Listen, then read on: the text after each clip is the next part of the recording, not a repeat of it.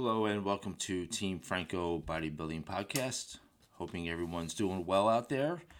And before I get started, again, I just want to thank everyone for listening, sharing, and subscribing to my Spotify account to get notifications. And just to let you know, if you're interested in coaching, you can certainly email me at any time, fitfranco at verizon.net, and basically ask questions to learn more about my philosophy. TeamFrancoBodybuilding.com is the website, even though it's a bit outdated. Although you can find me on Instagram, Team Franco Bodybuilding, and my personal journey, Joe Franco TFB. All right, enough of that. So you see the title, and the title will be written after I wrote it, but basically the did the podcast. But basically, I want to talk about the benefits of a bodybuilding lifestyle before you compete, and is it necessary to have learned the bodybuilding lifestyle before you step on stage or think about competing? And I'm going to go over the pros and cons and experiences and observations I've seen over the years and really just let you guys determine what is best. Um, everyone's different. That's the beautiful thing. I've had success with people who would hire me three months out from a show. They nail it. They have a great time. And then others, not so much. Um, sometimes people don't even think about competing. And then eventually they want to, and vice versa. So I'm going to dive a little bit deeper into those little topics I just went over and just let you guys determine yourself. Now, it's a flip, you know, there's two sides of the coin. Um, and if I would have to favor one thing over another, is that yes, I think one should learn the bodybuilding lifestyle, live it, and then let it happen organically as far as competing because a lot of times people get so excited they see they're inspired they see other people on social media they have a friend that competes they go to a show and then immediately no matter where they're at as far as mentality psychologically physically they want to compete and they say i want to do it in three months now I I love the attitude. I love the you know inspiration that they received, but it's not often realistic.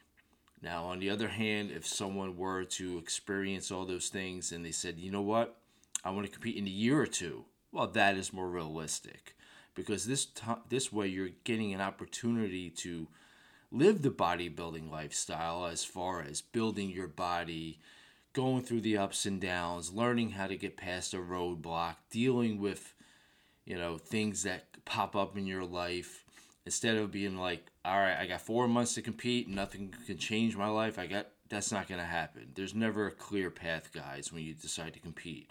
I don't care how experienced you are, there's never a clear path. So, back to the point about bodybuilding lifestyle and how I think will benefit you before you actually want to compete. The pluses, just what I talked about. First, learning how to count macros or follow a diet, learning that there's going to be life stuff happening, building your body, getting into mentality of like it's a daily routine. And I think that is the biggest take home point of this podcast is that you want to make this a lifestyle because after you compete, you want to continue doing it. Because of the sheer fact of that it's not going to be anything too dramatic to your mind or your body or you're going to have a breakdown or or you know basically a crash not having an exit plan after you compete i i know i'm going all over the place but hear me out I do believe, and I've always used the analogy of taking your time, like starting high school or anything like that. It's one year after another until you really get better and, and comfortable what you're doing instead of saying that you just want to do something in the near future and you bang it out. Yes, there are outliers. I've had clients that come to me, they want to compete no matter what I tell them. I back them up, they have a good time, they're done, and they, they're not rebounding But that's such a small percentage where I would rather find someone to embrace it. Even though they might be having great progress, psychologically, they might not be ready to compete on stage. So, let me wipe the slate clean because those first five minutes are all jumbled. There's equal amount of people to me that I've worked with over the years where about 50% of my clients don't compete, but they're living the bodybuilding lifestyle. They hire me because they are inspired. They know they want to make some change to their physiques. They want to, you know, get healthier, lose body fat, look good in a bathing suit, all those same goals, but the philosophy of coaching is the same. And a lot of them, guess what? They will then want to want to compete as having an additional goal to keep their habits going because they may have lost that 10 to 15 pounds while building their body. They look great. And honestly, I may even say something. I'd be like, hey, you're within striking distance now. If we press it down a little bit, three you're like three, four months out. And the beautiful thing is, guys, is that they were living a lifestyle for that year, two years, making this progress not freaking the fuck out because they got to make a show date, and then they coast right in. And they these these are the people have the best time on stage because they lived the lifestyle. They were doing everything right. Everything went smoothly. They didn't put that unneeded pressure. And then like, you know what, Joe? Let's go for it. You know, I want to do that show in three to four months. And they can do it. The only things that we got to now work on is a little bit of posing but you know we can take care of that but they have that confidence that security in themselves where the diet is not a big deal they're not putting the pressure on themselves they went through some cuts and some you know maintenance type phases with my planning and coaching. So that transition was so much easier. So that's why i always say more time is better but also to live the lifestyle first before you dedicate yourself in competing. You're going to have that much better of a time. So if you're just entering this world, I guess my take biggest take home point from this podcast is don't rush it, embrace it, learn as much as you can. If you hire a coach, enjoy the process instead of thinking that this coach is doing me wrong because I'm not losing fast enough. Well, you may be losing at a good clip, but in your head, you may want to compete sooner than later, and therefore you're going to basically what's the word I'm looking for? You know, sabotage yourself. So live the lifestyle first. Embrace it, guys. Uh, it's even if I wasn't competing, you know, in the near future or what have you, I've had big breaks in between my shows of competing. One time I had a seven year break, another a five year break. I always lived the lifestyle. Yes, I backed off on the diet. I enjoyed myself with food, but I never let myself get fat and I would always work out and listen to my body and push it as much as I can. So therefore, when it comes time to compete again, it's not that big of a transition. You understand? It's a habit. It's something that I love. Now, the downsides of sometimes people living the bodybuilding lifestyle is that they always procrastinate but that's fine. You know, they may say, I want to compete, I want to compete, and they're within that striking distance just because basically they they have that hurdle of tightening it up. You know, they've had some nice progress, but they're afraid or whatever the case may be, and I think that's for another podcast. But those who don't live the bodybuilding lifestyle, if you're still listening, this is also very important and I see this a little bit more now over the last couple years than I did, say, 10, 12 years ago. And again, I blame social media, where someone is enamored, they have a friend that competes, you know, and this individual's been working out once in a while, and then all of a sudden, boom, they want to compete, and it's such a short time frame. Yes, they can do it. Yes, you can grind, but often I see more rebounds, um, bad scenarios after they compete because they just weren't mentally ready. Now, physically, I always say you can do something for three months and you can just do whatever you can. You can have progress, grind, cardio, restricted diet, train your ass off, and then you can have it. But if the maturity level is not there, nor not living the bodybuilding lifestyle for some time, then you are clueless to do afterwards. And I really think the mentality, you just, you just, a lot of people can't handle it. And they rebound terribly. They don't know how to eat again. And it could be such downward spiral that it's said, where one actually may need have professional help after where they got so addicted to the discipline, the structure, not knowing how to carry that over after they reach a goal. And that's a hard pill to swallow because I see that. Um, and a lot of times it's because they didn't give themselves that time leading up to it. Now, how much time of a bodybuilding lifestyle one needs to prepare themselves through the ups and downs of a prep and the difficulties of it, of the discipline and grind, so they won't rebound, that I can't answer. That's a tough one. It's up to the individual and the personality. I mean, if I had to put a, a number on it, I would say at least a year. At least a year, or even longer.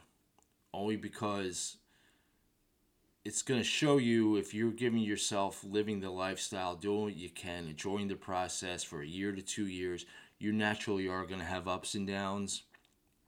And you're going to be able to learn how to deal with situations where your diet may be fucked up or you can't train for a week because you have to travel for work and all those things. So after you compete, you're not going to feel as lost because you had the maturity levels or the ability to learn how to adjust and how to plan and to accept instead of the all or nothing attitude because typically the all or nothing attitude is just going to leave you high and dry and you're going to be clueless afterwards.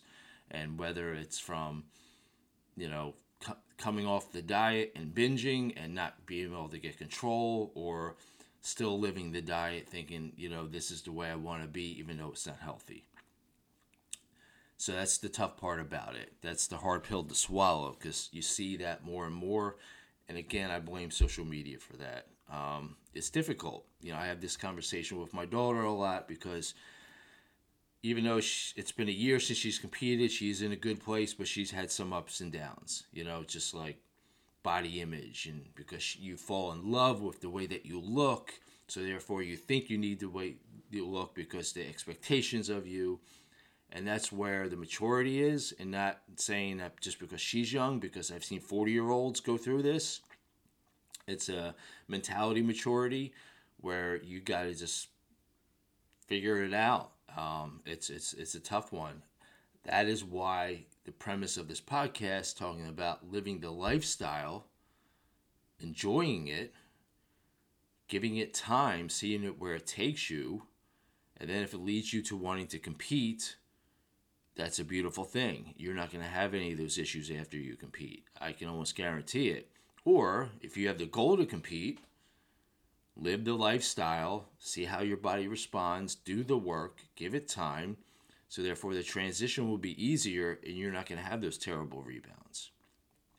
It's just going to be boom, right back into maintenance. Calories a calorie, food is food, no big deal. I mean, good. Another, I always use sports analogies. So, it's almost all right. Look at any professional sport out there. These guys are usually in great shape all year round. Nowadays, they are, right? And we have the football season coming up. Well, they don't skip practice, they don't skip their workouts in springtime just to play games. You have to build up to it, right? I mean, opening season, whatever it is, the first game, they're not in contest contest. They're not in you know football shape immediately as soon as they step on the practice field.